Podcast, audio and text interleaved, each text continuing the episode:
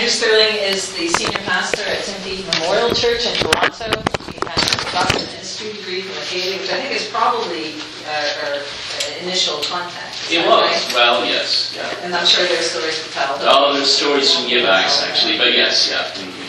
And uh, Andrew has been a great friend to the college in many ways and uh, is now uh, a lifetime fellow of the college. And he's here this week teaching a master class in preaching, which was a Yeah. new experience. Thank you, Passion Grade's gone. I, I won't tell you where it started, but it's going up. Uh, we're really, ex- I'm so glad to hear that response because when we first thought of the idea of a master class, we thought it was a brilliant idea, but sometimes we think something is a brilliant idea and everybody else does. So uh, I'll be, I can't wait to hear the feedback actually as the, as the week goes on.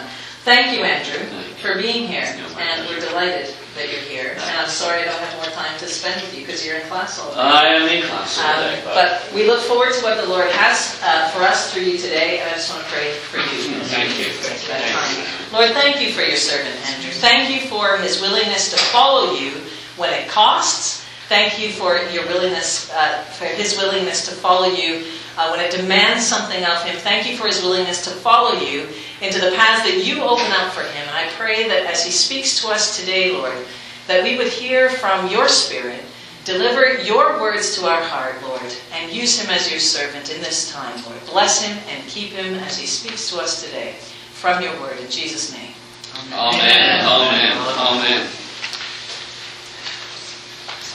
Well, it's lovely to be introduced by Anna, of all people, who has drawn me into the school as much as anybody has in the last few years. And so, Anna, you're one of the reasons why I'm here, and uh, your commitment to the school and to Christ is infectious. It's infectious. Um, I'm reading from 2 Timothy chapter 4, if you'd like to follow along. And just a little bit of background, because I know that we have an eminent biblical scholar in our midst or two, um, that I have wrestled with whether or not this is a Pauline work or not. Uh, I have struggled with whether or not it's too advanced in ecclesiology or the usage of words is more numerous than other books that Paul might have written, or whether or not it coincides completely uh, with all the geographical information that we get from Acts and elsewhere. Uh, I'm going to preach as if Paul wrote this, however, and I've come to the conclusion that I can safely stand on that because that's what it says in the text. All right, got that out of the way. now to the real word. In the presence of God and of Christ Jesus, who is to judge the living and the dead, and in view of his appearing and his kingdom, I solemnly urge you, proclaim the message. Be persistent, whether the time is favorable or unfavorable. Convince, rebuke, and encourage with the utmost patience in teaching. For the time is coming when people will not put up with sound doctrine, but having itching ears, they will accumulate for themselves teachers to suit their own desires, and will turn away from listening to the truth and wander away to myths. As for you, always be sober, endure suffering, do the work of an evangelist, carry out your ministry fully. As for me, I am already being poured out as a libation, and the time of my departure has come. I have fought the good fight. I have finished the race. I have kept the faith. But from now on there is reserved for me the crown of righteousness, which the Lord, the righteous judge, will give me on that day, and not only to me, but also to all who have longed for his appearing. This is the word of God. Let us pray.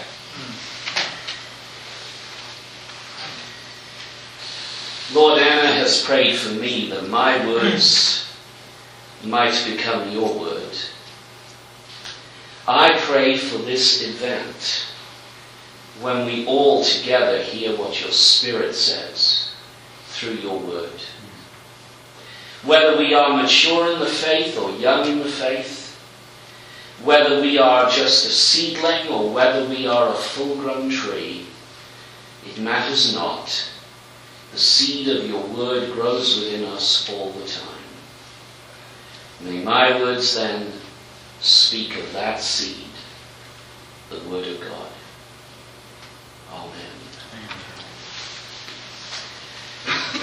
Earlier this month, there was an article in the Toronto Star newspaper in Toronto. And it told the story of a man who was surfing off the west coast of Scotland. And he was a well known surfer, he was a skillful surfer. But to his absolute horror and shock, when he went out into the waters of the west coast of Scotland surfing, he was caught by a tide. And the story is told that this tide took him, despite all his attempts otherwise, to Ireland. He'd started in Scotland and he ended up in Ireland. Asked how he was able to survive this ordeal, he said, I stayed above my board as much as humanly possible. For anyone who knows the waters off the coast of Scotland and Ireland know that hypothermia is a natural disaster waiting to happen. But he made it. And this was the report and the account of his survival, but the power of the tides that can sweep us away and to have respect for it. It brought to mind a sermon, actually, that was preached at Timothy Memorial Church 10 years ago by the former principal of Emmanuel College. And Peter, who was, was the principal at the time, preached at Timothy Eaton about a situation that he had encountered on the west coast of British Columbia and the Robinson family. When, in fact, one of the members of the Robinson family on the Juan de Fuca Strait had gone paddling one day and all of a sudden disappeared out to sea. For two or three nights, his wife stood on the end of the pier with a flashlight, hoping that he would come home, and was praying for his return, but it seemed all was lost. All of a sudden, though, when no one was looking and everyone had given up, he appeared, completely miraculously out of the blue. What had happened was that the tide that had driven him out had also had the power to bring him back. And when asked how he was able to survive, he just said, I never stopped paddling. The Apostle Paul, in writing this particular letter to Timothy, a personal and a powerful letter that, of course, became universal and was spread far and wide, was really about Paul sensing that the tide was turning in his ministry and in the church. He was sitting in a cold, damp prison in Rome when he wrote this. And whether it was a scribe or his own hand, it matters not. It was Paul who was conveying a message that this tide that he was observing was changing around him. It was a tide that was probably driven a lot by the persecution of Nero and that there were early Christians very early on who were suffering at the hands and the fate of the powerful forces of Rome. But there was something more going on. It was going on within the church itself.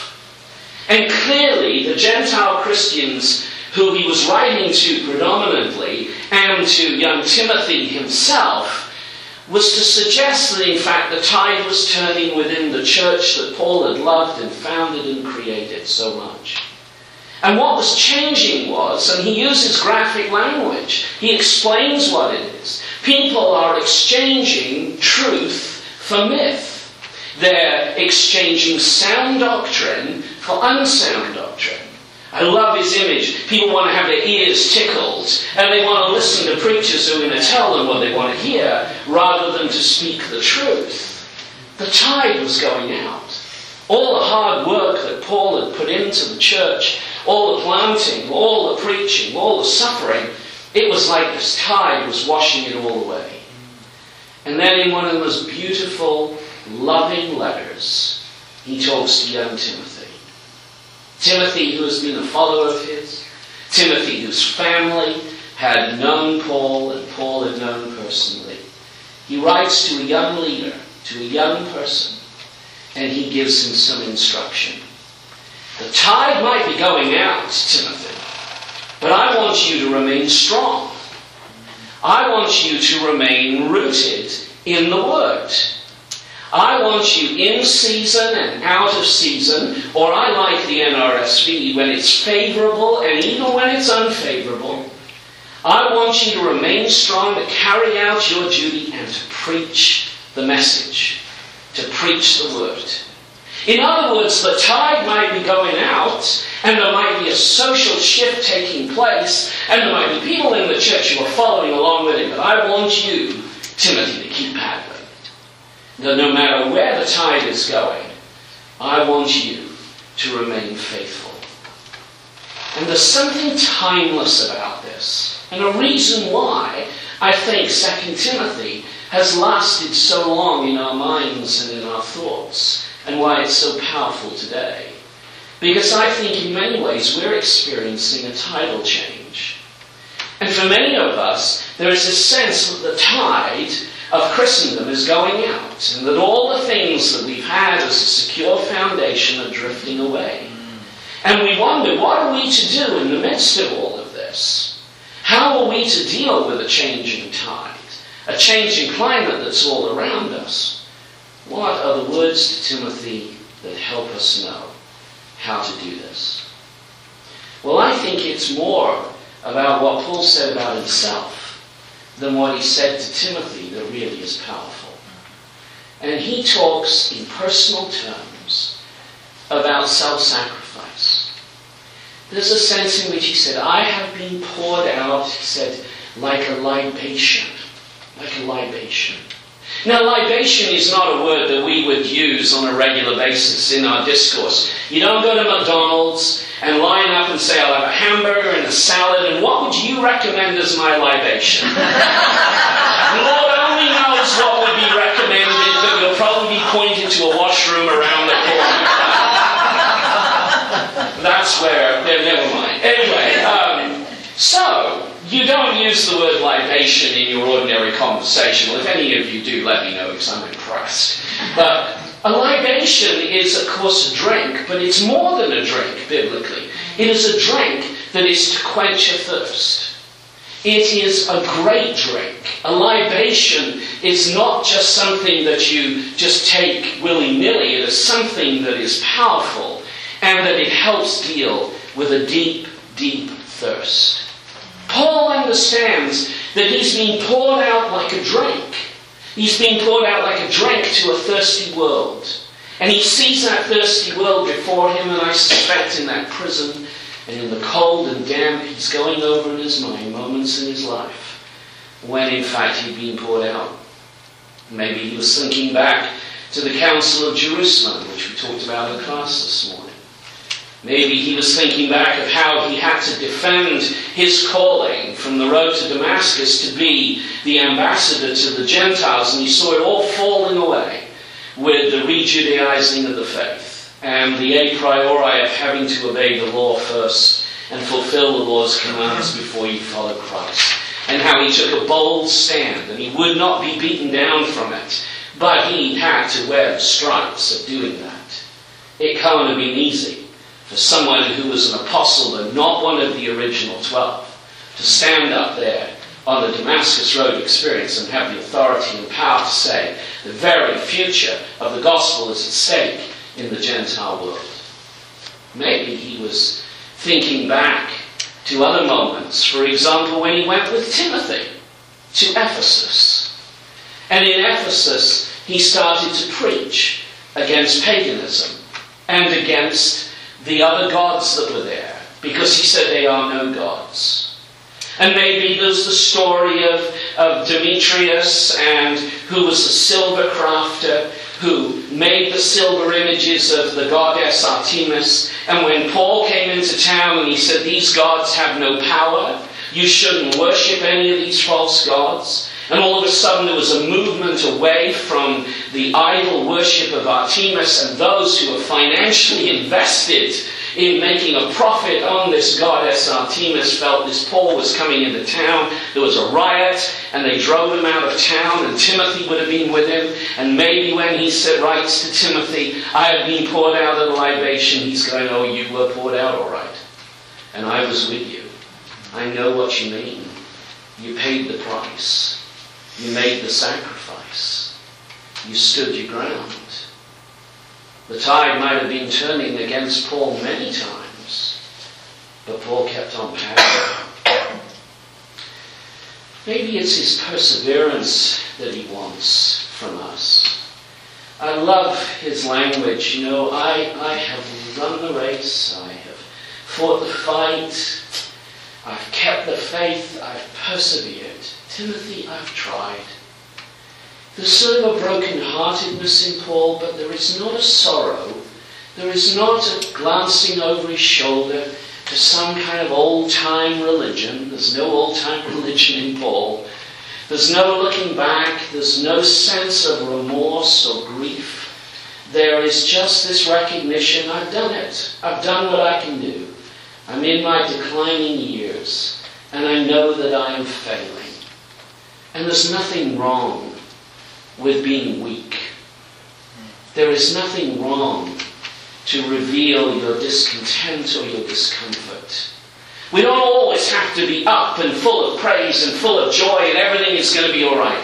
There are moments when you just simply say, Look, hey, I have fought the fight, I have run the race, I have kept the faith, the most important thing, and I'm done.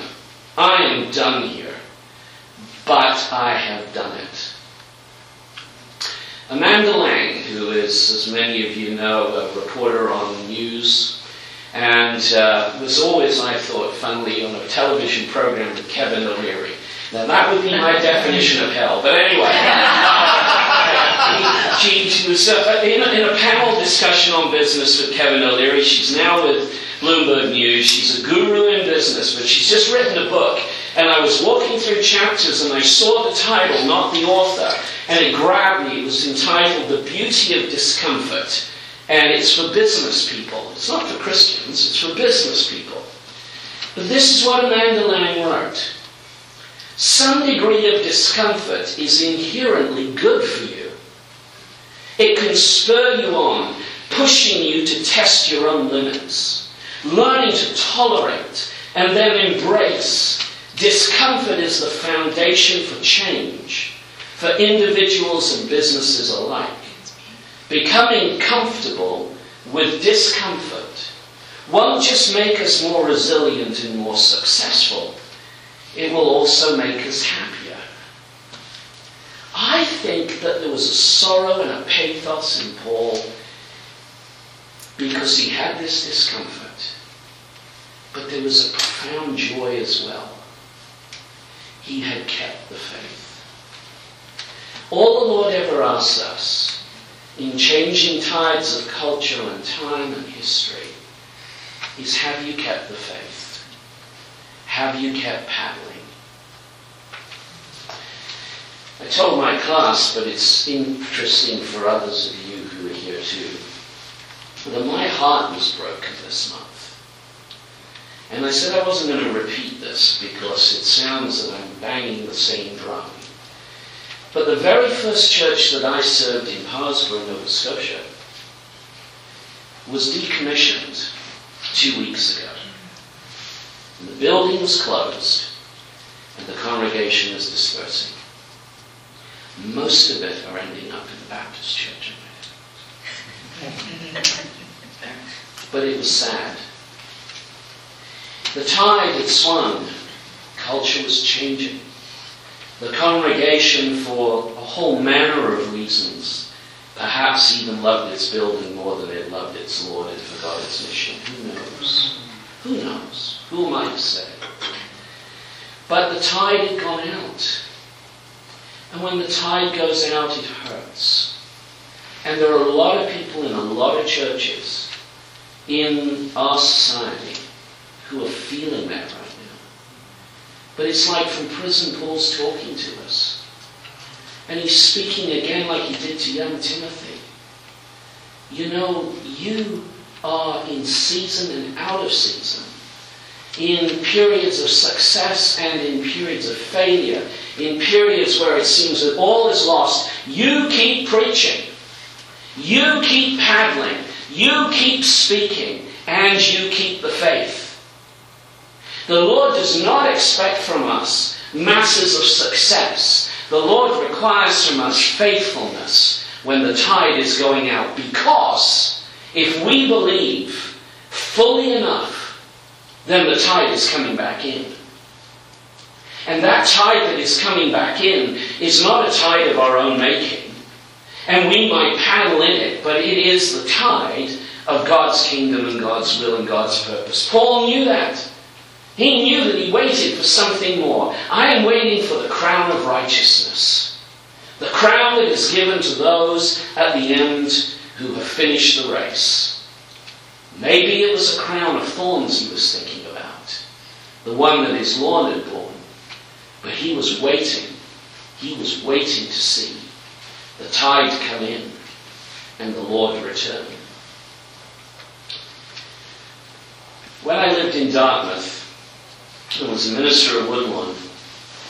Early in the morning, I would get up from the condo in which I lived and walk down to Lake Banook. You all know Lake Banook. Most of you do. And the great rowing clubs. And at six o'clock in the morning, the rowers would be out there in the mist and the cold, wet mornings of Dartmouth, going through their trials and rowing their hearts out. They were athletes that I admired, and no wonder we've won gold medals because of it. God bless Banook. And I would go and I would watch, and I would be in awe of their brilliance and their strength. But there was something I observed that often the parents would go and they would watch the rowers. And they would line up at the end near the bridge where the end line was. And they would wait for them to cross the line. And the parents at six o'clock in the morning with their cheering section. How many of them really wanted to be there or not is a matter for significant debate. But they were there with their tins in their one hand and their arms raised in praise of their kids in the other, and the rowers came in and there was great applause for those who won, and the first boat or canoe to cross over got massive applause, and they were the ones who were mentioned in the paper the next day. But it was the applause that the parents gave to those who came last that I loved the most. And they had run the race, they had finished the course, and they kept paddling to the end, even though they hadn't won. And when I looked at the pride in the faces of those parents, because of the endurance and the strength and the courage of those who knew they weren't going to win, but came across the line, I can't help but think that that is what our Lord and Savior is like with us. That whether the tide is going out or the tide is coming in, whether people are listening to itching ears and unsound doctrine, all manner of things going on in the world, there is someone who's waiting for us at the end of it all with the crown of righteousness. And it makes everything else worthwhile. Amen. Keep preaching and keep from Paul. Amen. Amen.